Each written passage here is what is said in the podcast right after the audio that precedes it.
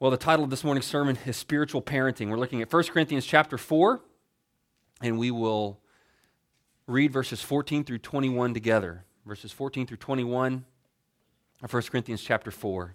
We read them once together. I wanted the whole chapter to be read this morning so that we could have that context, but let's look now in verses fourteen through twenty-one. Of course, Paul is writing to the brothers and sisters at Corinth. He says, "I do not write these things to make you ashamed, but to admonish you as my beloved children." As we go through this passage, take note of the family words that are used, children, father, that sort of thing. Verse fifteen, "For though you have countless guides in Christ, you do not have many fathers, for I became your father in Christ Jesus through the gospel. I urge you then, be imitators of me. That is why I sent you Timothy, my beloved and faithful child in the Lord, to remind you of my ways in Christ as I teach them everywhere in every church. Some are arrogant as though I were not coming to you, but I will come to you soon if the Lord wills, and I will find out, and I will find out not the talk of these arrogant people, but their power. For the kingdom of God does not consist in talk, but in power.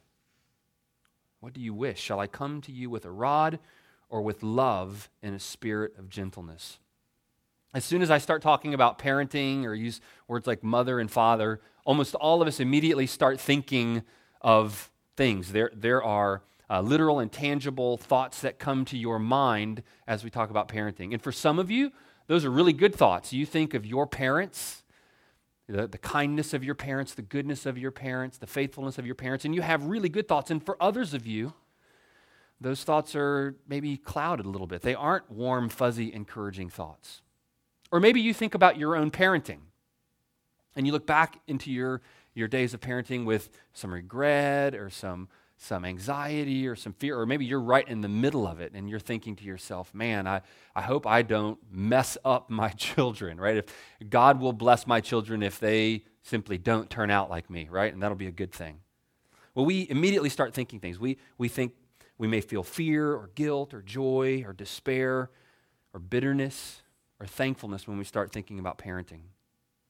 But all of us are able to understand the concept to some degree or another, right? Everybody has some understanding of family and of parents, mother, father, parenting, right? Because everybody that was in, everybody that is in here does have a father and a mother. Okay, I'm I'm pretty sure that that's a given for everyone in here. And I think it's interesting that throughout the Scripture, so many times in Scripture, God uses this imagery, this illustration, this analogy of a family to describe spiritual truths that He wants us to understand.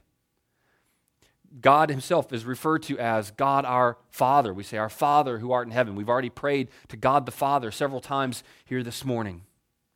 It's a understanding. It's an illustration that we that we understand clearly. I remember um, when Jay was just a really little kid, we were over at a friend's house, and um, he was getting ready to do something. I think he was maybe getting ready to pull something down off of a shelf, or he was going to run into something, and it would have just absolutely clobbered him, you know.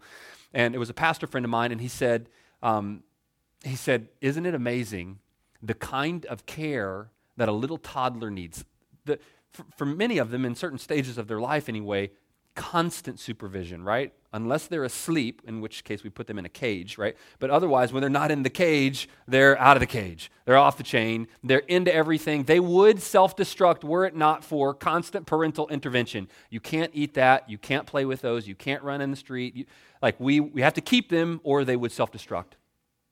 And he said, "Isn't it amazing that it takes this much care physically for a little child? Don't you know that God, our Father in heaven, is giving us that same kind of constant care that we're unaware of, but He's caring for us." He uses this illustration of a father. Well, in the passage that we're looking at this morning, Paul actually uses this title for himself. We'll talk about that more uh, in a little bit, but the title is Spiritual Parenting, and we're going to look at three, three aspects of Paul's spiritual parenting. Number one, we just have three points and they're each one word. Number one is admonition. We're going to talk about admonition in just a second. Number two is imitation. And number three, evaluation. So admonition, imitation, and evaluation. These are three aspects of Paul's spiritual parenting of the Corinthians. We're going to see what God had for the Corinthians through Paul, and I believe makes some really helpful and clear application for us, not just in our parenting of our children, but in our spiritual parenting really of each other as we have spiritual opportunity and leadership and influence on one another. There's a spiritual kind of influence and parenting that we're to have with one another. Number one, admonition.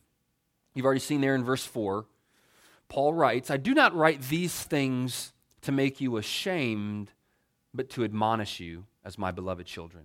Well, why would he say this? What, what potential would they have of being ashamed? Well, even last week in the passage we looked at last week, right? Paul uses some pretty heavy-duty language and sarcasm to get the attention of the Corinthian believers. He says to them uh, in verse eight, already you have all you want. Already you have become rich. Without us, you have become kings. And he's saying, look, you, you think you've arrived spiritually.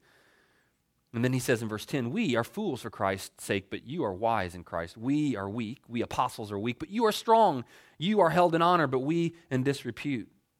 This kind of language, this kind of communication with the Corinthian believers, if they were listening at all, if they were reading this letter and tuned into it at all, is definitely getting their attention.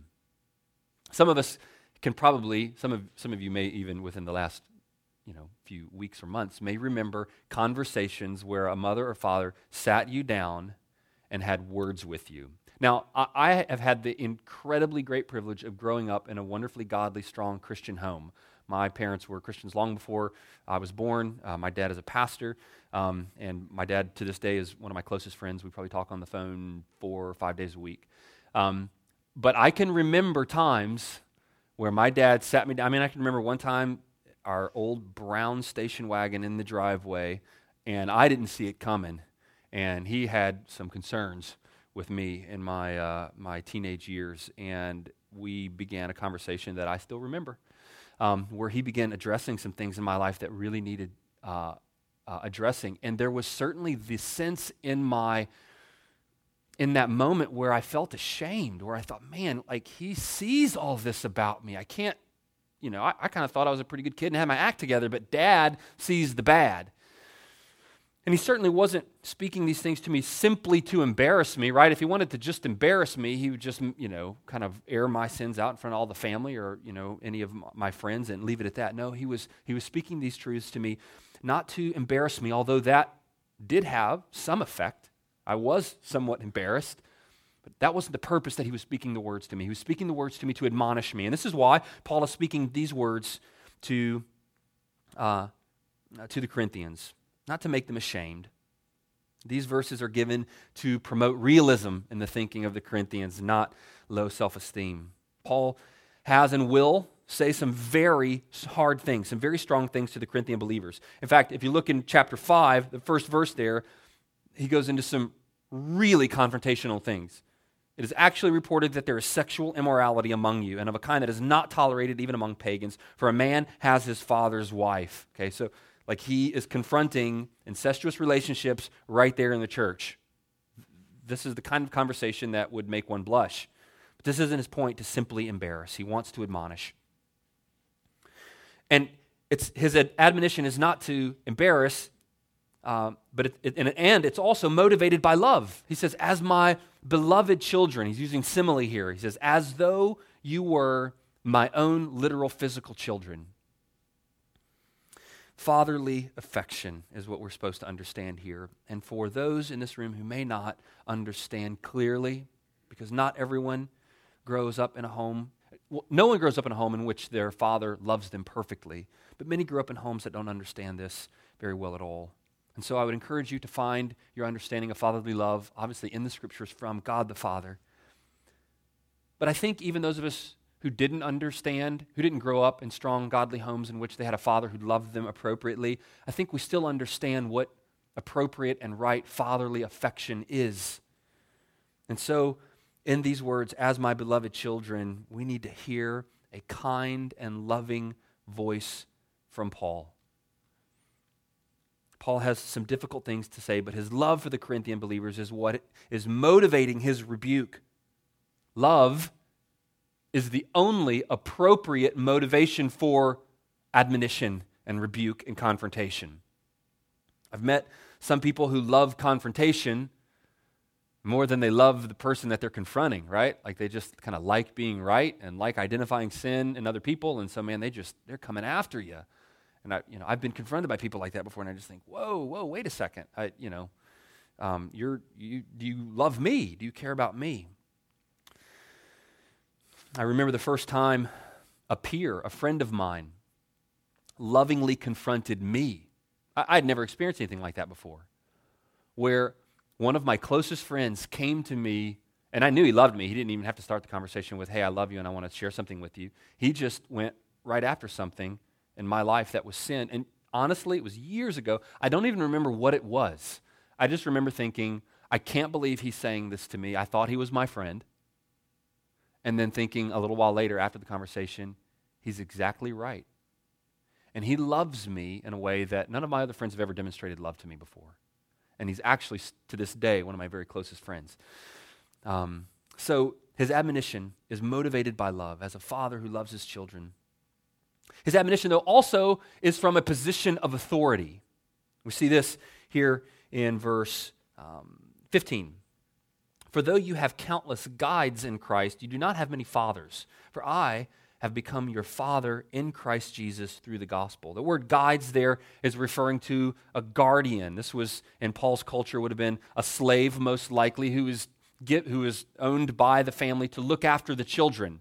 They would escort children to school, and they were kind of a constant daycare for the wealthier in the society. So the slaves were these guardians for the children at home. And, and what Paul is saying is you, you've got many people who kind of oversee and look out for your spiritual well-being. But just like a child may have a guardian, that guardian is not that child's father. I'm your father because, because Paul, very literally, is the one who brought the gospel, the seed of the gospel into Corinth, Where, where God used the gospel to awaken sinners and give life to dead people, make blind people to see um, spiritually. So spiritually, uh, they had many people who looked out for them, but Paul became their father. He's establishing his spiritual authority in their lives, and he's going to make his next appeal based even on his spiritual authority. That's why he says, then, for though you have, uh, um, excuse me, in verse sixteen, I urge you then to be imitators of me.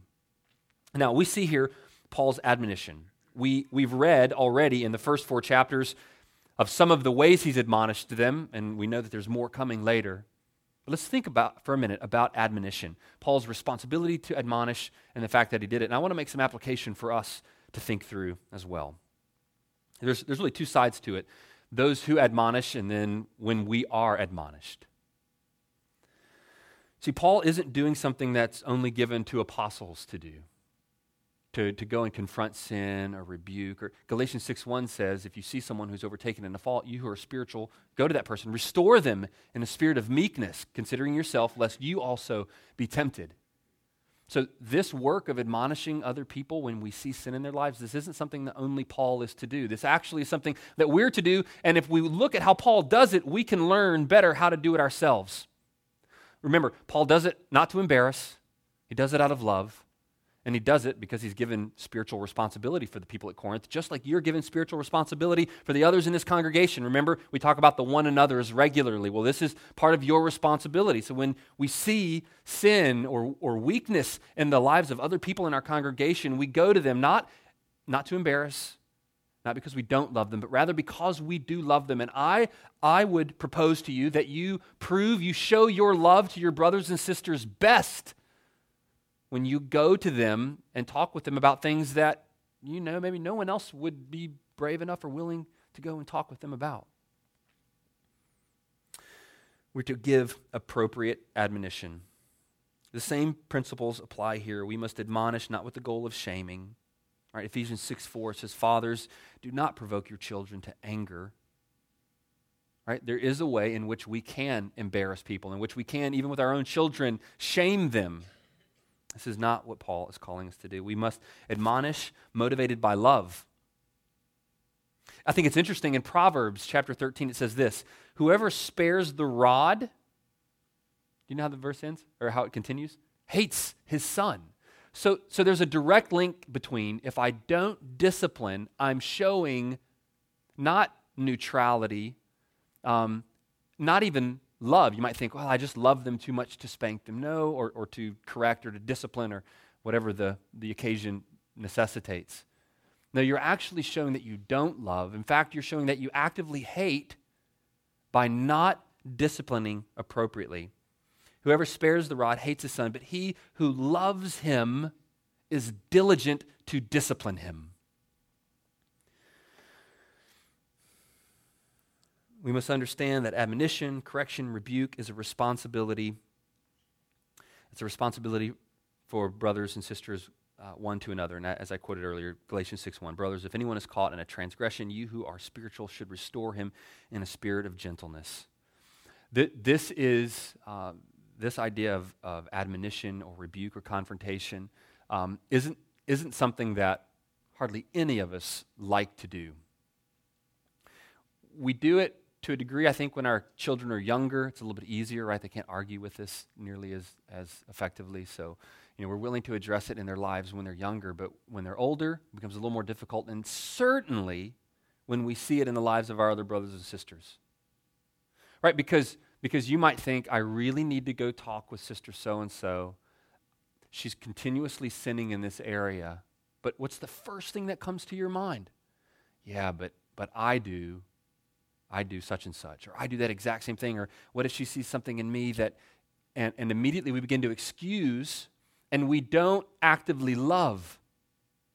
And I believe, I believe that as we love someone, even when we confront them, that if they're dealing with the situation honestly, they're aware that you're doing it out of love, right? If you if you fly in, you know, blow up and fly out on someone, they'll understand that that's just, you know, pride.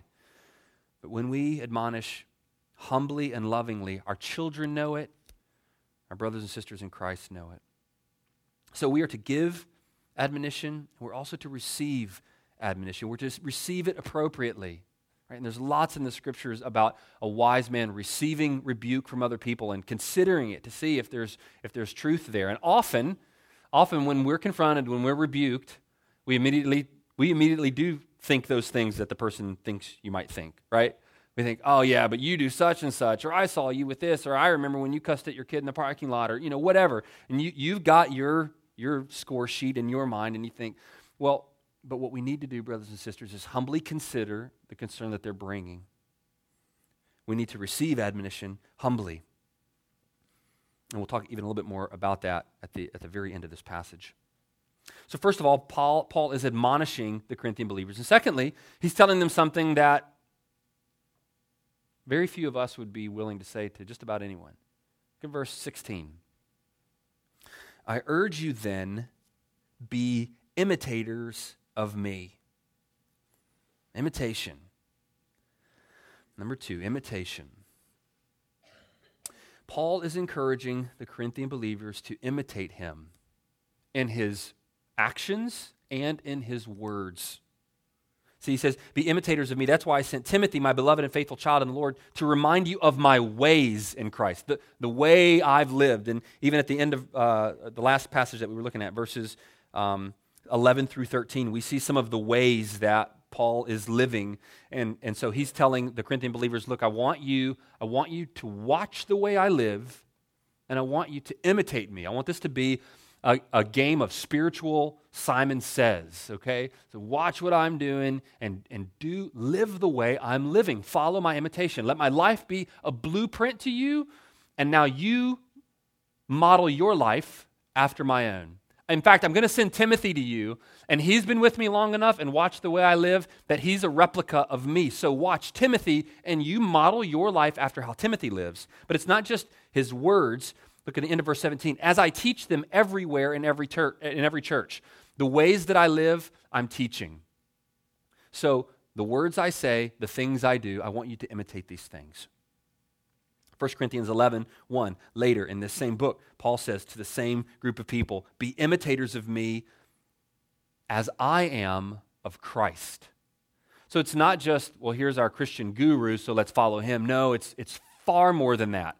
As Paul is desperately trying to follow Christ, we are to follow Paul.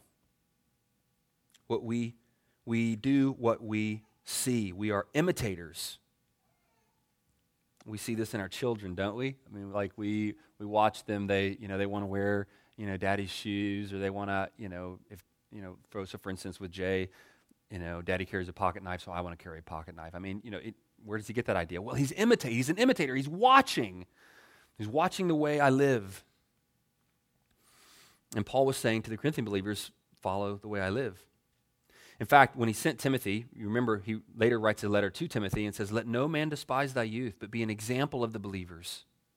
And the first two areas he said are the first are the two areas he's mentioned here, right? He's mentioned his actions and his teaching. He says in word and in conversation. So word is the things you say. Be exemplary to the other Christians around you in the things that you say and in your conversation. That, to us, that word means the same thing, right? Your word and your conversation, those are the same thing. Well, the word conversation actually means your way of life. So Paul tells the Corinthians, follow me as I follow Christ. Paul tells Timothy, live in such a way that when people watch you, they can, they can, they can let your life be a blueprint. They can make, they can build their life the same way you're building yours out of the same stuff you're building your life out of. And verses eleven through thirteen, remember, are still ringing in the ears of the Corinthians when he says, uh, be imitators of me. Verse eleven, to the present hour we hunger and thirst. We are poorly dressed and buffeted and homeless. And we labor, working with our own hands. When reviled, we bless. When persecuted, we endure. When slandered, we entreat. We have become and are still like the scum of the world, the refuse of all things. And again, all of those descriptors describe our Savior Christ. They describe Paul, and Paul is saying, imitate me in these ways. Imitate my actions. Also, imitate my teaching. It's not just what Paul has been doing, but what he's been consistently teaching in all the churches everywhere. Paul has been teaching. Well, what has Paul been teaching? Well, that's important for us to know, right? Otherwise, we just look at Paul and we try to imitate the moral standard. See, if we just try to copy what he's doing without knowing what he's teaching, without knowing what's the engine driving him, we'll end up with cultural Christianity. We'll end up with an outwardly based moralistic religion. But he tells us what he teaches. Galatians six fourteen. Far be it from me to boast except in the cross of our Lord Jesus Christ, by which the world has been crucified to me and I to the world. Look back, I probably just have to flip one or two pages. First Corinthians two, verse two. For I decided to know nothing among you except Jesus Christ and him crucified. What he's saying there is, I, the thing that I'm teaching to you is, is Christ and him crucified. The gospel of King Jesus, the good news of Christ. This is what I teach, and what I teach is what I live. So Paul's not just saying, watch the way I give, watch the way I pray, watch the way I fast, watch the way I serve. It's not just that. He wants the Corinthian believers to know what he's teaching, because what he's teaching is what drives all of that. And if we just kind of look at a, you know, follow, um, you know, t- trace the, the pattern of Paul's life and then try to live it ourselves, we can kind of look like that, but we've missed the engine that runs it all. Let's make some application here. We need to understand what Paul said and did so that we can live imitatable. Now, when I say that, and you think about your life and whether or not it's imitatable, most of us, if we're really honest with ourselves, find that very discouraging. Right? Like if you're really honest with yourself and you think, okay, I I, I want so-and-so to imitate me, that's probably one of the low points of the sermon. Right? You think, I, no, I actually don't want my children to imitate me. I don't want those that I would, you know, desire to disciple to imitate me. Because I because I know how impatient, bitter, angry, selfish, lustful, the list goes on and on, right? So yesterday afternoon, I mean, I know I'm preaching this sermon today. Yesterday afternoon, Jay does something that bothers me, and I bark at him. I mean, I don't bark like a dog, but I mean, like I snap at him, and I say something rude and unkind. And immediately, the Spirit of God convicts me, and, and immediately I'm thinking thoughts like, you can't preach this tomorrow, and like, you definitely don't want him to do that with his kids when he's your age. What's the deal, Jeremy? So so do I really want my kids to just copy what I do? No. I want them to copy both what I do and what I believe. I think this will make sense. Let me carry on. You know, our lives are probably the loudest sermon our kids and those around us will hear. Right? We can preach to them. We can tell them, here's what's true. Here's how you need to live, that sort of thing. Here's a little uh, poem from a guy named Edgar Guest. Some of you have heard this before. I'd rather see a sermon than hear one any day. I'd rather one should walk with me than merely tell the way. The eye is a better pupil, more willing than the ear. Fine counsel is confusing, but example is always clear. And the best of all the preachers are the men who live their creeds, for to see a good put in action is what everybody needs. Now, I'm not going to disparage preaching quite like he does. Um, that's what I'm doing right now. Um, but I think his point is helpful for us, that when we see someone living what they say they believe, it makes an enormous impact on us. So let's think about what we say and what we do for a second. We say things like, lay up treasure in heaven. We say that, but we lay it up here. We say things like, love your neighbor as yourself, but we don't. We say things like, it's better to give than to receive, but we collect things like that isn't true. We say the Bible is God's word to us, but we don't read it. We say that God's will is perfect, but we whine about circumstances. We say that God is in control of everything, but we complain about the weather. We say that people are to obey God, but we cheat on our taxes. See, our lives aren't very imitatable, are they? But if it was just our morals that we were calling our children and our disciples to follow, we would be in big trouble. What we're calling those who are following us to follow is the gospel and the application of the gospel to our lives constantly. Remember, Paul is saying, follow, imitate what I teach and how I live. So when we sin, which we are going to, to, to do, how are our children going to perceive how daddy sins? When we, when we lose our patience and cuss at the driver in front of us, or um, you know, slam the door because our wife, you know, said something that ticked us off, or um, you, you know, whatever, we do something that like our kids just saw, and and we know they saw. What's next? Because what's next is what's imitatable, or is what should be imitatable. What's next should be repentance to God, asking for the forgiveness of our child or our disciple, I mean, whoever has just watched us, and then rehearsing with them why the gospel rescues you from your own sin. You see, your kids are going to sin a lot. Your disciples are going to sin a lot. You're going to sin a lot. And so to act like we don't doesn't teach them what Paul was teaching them. To run to Christ and his good news, to, to model for those following us how we take the gospel and apply it to our lives. This is imitatable. This is how we're trying to live, and this is how we are seeking to lead those who are following us. Most importantly, you are to teach and live what a gospel-driven life looks like. You see, we often think, okay, Paul says, imitate me, so my life needs to look better and look cleaner than all the unbelievers around me. Except your kids live with you. And Mister Unbelieving Neighbor, who is nice and always lets your kid go to the cookie jar and lets him, your kids ride his pony and lets your kids swim in his swimming pool, he looks way nicer than you. He's not sinning against your kid. You're sinning against your kid. And so you're thinking, okay, I'm supposed to imitate Paul, and my kids are supposed to be like me, but Mister Unsaved Neighbor is a whole lot nicer, and like my kids are, are like they're getting the opposite of what I wanted them to get. Like they're seeing a guy who doesn't name Christ, and they think he's, you know, all is well in their home, and like he's living in my home. And the problem is all is not well in my home.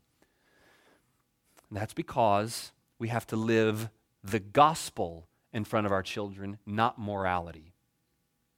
I hope this is making sense. It's clear in my mind, but it doesn't always, it doesn't always communicate well. Our morality must grow out of gratefulness to the gospel.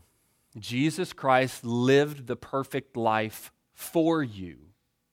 Jesus Christ died the death you deserved to die, and Jesus Christ was raised from the dead by the power of the Holy Spirit for you as the first fruits of those who would later come and be raised from the dead. We hear people say things like, don't do what I, or excuse me, do what I say, not what I do. And we know that that's bad. We know we shouldn't say that, but why, why would we say it? Even many of us may not say it, but we think it, right? We think that. We know, okay, I can't say that to my kids, but I really do hope that they'll do what I say and not what I do. You see, understanding the gospel frees us up to be sinners in front of our children, because we have a remedy for our sin. Our children need to know the um, the antivenom to the venom that's within. They need to know that there's gospel rescue, and it doesn't lie inside mom and dad, that mom and dad are somehow morally superior to their children, and someday, like becoming thirty-five or forty or fifty, turns you into a Christianier person, right? I mean, those of us who are thirty-four and forty and fifty know that's not true. We're, we're a little more, dif, you know, dignified in the way we sin, but boy, do we sin. You see, understanding the gospel frees us to be sinners and, and frees us to fail in front of the people we're seeking to teach and the people that we're seeking to be an example in front of. We aren't simply trying to get them to copycat our externals. We're trying to attach them to the gospel. You see, if my children just imitate me and they look and act just like They just look like dad someday, they can go to hell looking like dad and acting like dad and being truthful and moral and, and you know, uh, you know, having good manners like dad. You can go to hell and be a really nice person. So I want to imitate for them what it looks like to run to the gospel. We aren't simply trying to get them to copy us. We're trying to attach them to the gospel. You see, we, we will never live a life apart from the gospel that is worth modeling. So we may say, you know, uh, so we may respond with simply do what I say, not what I do, or or we stay at arm's length from people that are around us, right? So they don't really see who we really are, all right? Like the song "Shiny Plastic People Under Shiny Plastic Steeples," right? That's we come we come to church and everybody in here looks pretty good. I don't see sin on anyone in here this morning. Everybody looks great. And, and that's, a, that's a very easy response for us to have. But when we understand the gospel, it actually frees us up to be sinners. Not that sin is tolerated or welcomed or that we like it that people sin. No, I mean, God. Uh, uh, Paul says in Romans, God forbid that that should happen. God forbid. A life that is inconsistent with what you say isn't bad primarily because of hypocrisy. It's actually bad because you likely don't believe what you say. If you don't, if you don't believe and apply the gospel, you're not going to be able to imitate it for your children. And there may be some in here this morning who think, ah, you're using this word gospel, I'm not sure exactly, you know, what that means. The gospel simply means good news.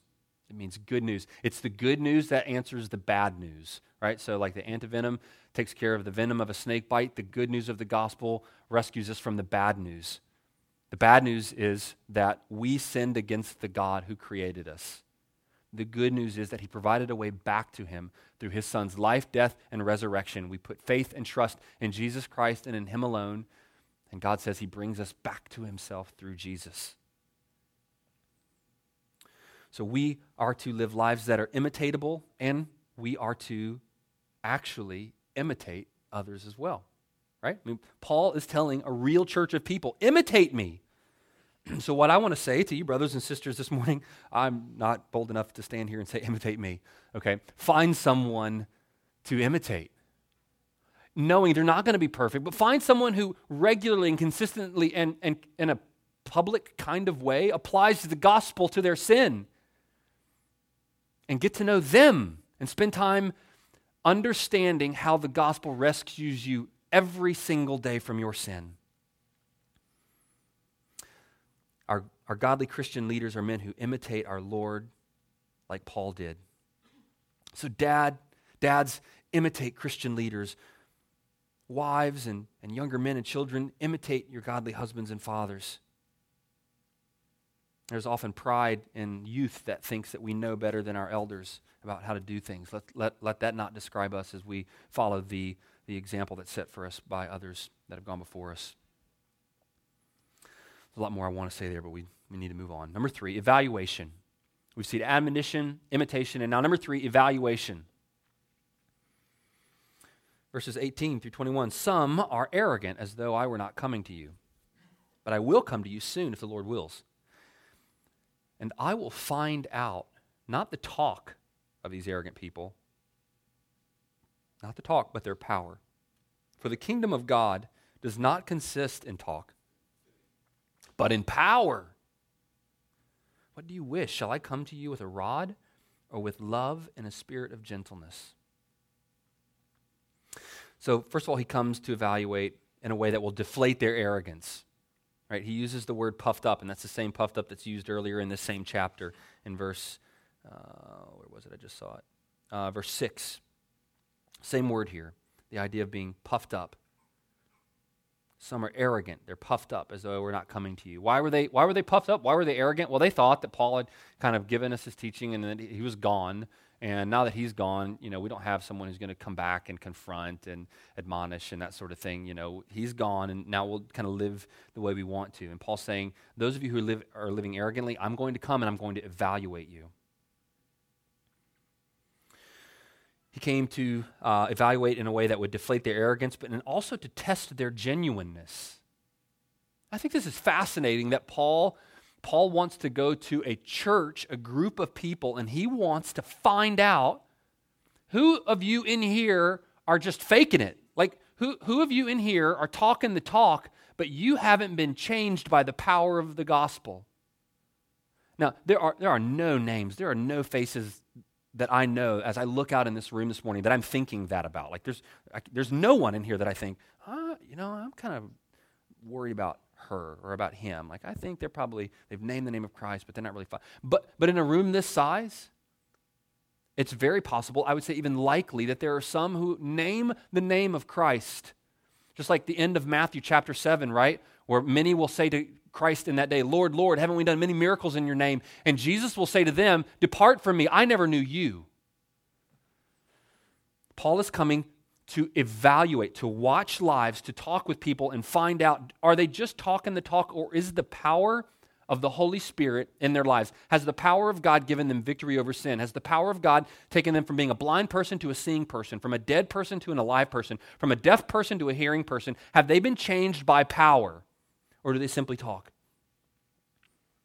Because Second Timothy three five says this, having a form of godliness, but denying the power thereof, from such people turn away. So there are some people who, who have a form of godliness, right? I mean, they they have a form of godliness. They, they carry a Bible, they have a family Bible on their coffee table, they have been in church their entire life, and they have what we would call a form of godliness, but they don't have the power thereof, the power of victory over sin, the power over fear and, and doubt and um, laziness and gossiping and uh, you know, et cetera. Pick your sin. Put it in there. The power that Paul has spoken of earlier, the power to change lives, to make dead people alive, and to motivate sacrificial Christian living that we see in verses eleven through thirteen. So, there are times where we should do the work of evaluating, of looking into our children's lives, or to those that are around us, and being willing to love them enough, to admonish them, to go to them and say, I don't know, I love you, I see what is a form of godliness, but I wonder if there's power. Help me see where the power of God is at work in your life. Now, brothers and sisters, you know um, that we are not going to live perfectly, and we are going to struggle with sin our entire life, but are you struggling? Right? Are you fighting? If you're fighting, that proves that there's some life and power and strength in you. It's the person that isn't fighting at all, that isn't struggling at all against their sin, that I would want to take a passage like this and say, let's look at this, and now let's look at your life. And I'm not God, I can't stand and judge, but let's let the Word of God stand and judge over you. Is there power in your life? We need to be willing to evaluate according to the Word of God. Second Corinthians ten twelve says this, but they measuring themselves by themselves and comparing themselves among themselves are not wise. It's like this. Um, I don't think I've used this illustration in here. I've used it with the teens, I think, once. Um, if I wanted to take my son uh, to become a Boy Scout, and we went to a local, I don't even know, if, you know, I'm sure there probably is a Boy Scout section around here somewhere. And um, and I thought, you know, I think I want Jay to be a Boy Scout, but I'm going to go check it out some first. And I went into the Boy Scouts, and um, there's a room full of guys, and there's a guy up front who's obviously the leader, because he's old, looking like me, and, and there's a bunch of, you know, teenage boys, and, and so I just start talking with them. The meeting hasn't started yet, but I just start talking with them about Boy Scout stuff, and I say, okay, guys, I, I don't know what Boy Scouts do. Like, I have some basic kind of understanding of Boy Scouts. My dad was one a long time ago, and he's talked about it a little bit. So you guys do, um, like, you you help old ladies across the street, right? And they look at me with just this glaze in their eyes, like, what are you talking about? And I said, well, you know, like just good deeds, community service, that sort of thing. And they, you know, they're just, they're they're still, they're just playing on their iPods. And I think, okay, uh, maybe I, you know, maybe they don't do that anymore. So I asked them, I ne- asked the next guy, you guys can tie lots of really cool knots, right? I mean, that's one of the things that Boy Scouts do. You guys tie knots. And uh, they all look at me again, like, I don't even know. I still have no idea what you're talking about. They're like, no, we don't tie knots. And I look, and like they're all even wearing like Velcro shoes, right? They can't tie anything. So I think, shoot, man, this is not this is not what I thought it was going to be. And I think, okay, like this is the like if if they don't do this, or not, you know, there's not a chance they're Boy Scouts. I said, can you guys start a fire? And they're all immediately like, yes, we can start fires, absolutely, you know. And they take me outside, and they have a gas can and a Bic lighter, and they're like, watch this, man, and. And I'm like, okay, it's not. Con- that's really not what I was expecting, but you can start fires. So uh, I, I, I talked to one of them, and I say, you know what? This isn't at all what I thought. I actually, even before I came here, I read the Boy Scout manual, and it describes what a Boy Scout is and does and looks like, and you guys, you don't do any of the stuff that Boy Scouts do. Um, you guys aren't Boy Scouts. Like, someone needs to tell you you're not one. And they're like, you know, I've got ten guys around me, and they're looking at me like, this dude's crazy. We are Boy Scouts. I mean, we're here. We're at the Boy Scout meeting. We're Boy Scouts. And I say to them, no, you're not. You're not. You don't do what the manual says. And they, and so I ask him, how do you know you're a Boy Scout? And he looks at me, and he says, because he's a Boy Scout, and I'm just like him. And I ask him, how do you know? And he's like, because these guys are Boy Scouts, and I'm just like them. And comparing themselves amongst themselves, they have become fools. One of my fears for the Christian church today, brothers and sisters, is that we do just that when we gather. In fact, we even think, you know, I'm actually I'm actually better than a lot of the people that are Christians, right? So like, I'm definitely a Christian. And what I would say is, let the word of God be what evaluates you. Paul is coming, and he's not saying, okay, I'm going to I'm going to compare you amongst yourselves. I want to see if the word of God has power in you. That's how I'll know if you're a child of God. And there are other passages that deal with evaluating um, yourself spiritually as well. If you have any questions about that, we can talk. I can talk with you about that later on. The point here is, be willing as you lead others, your children, those you're discipling, be willing to evaluate them, and then also be willing to be evaluated. Be humble enough to let someone else come into your life and say, hey, in fact, invite it, ask it, regularly ask for it. I um, have done this with my wife and with my children on a fairly regular basis. Um, my children have not really been old enough yet to be particularly helpful.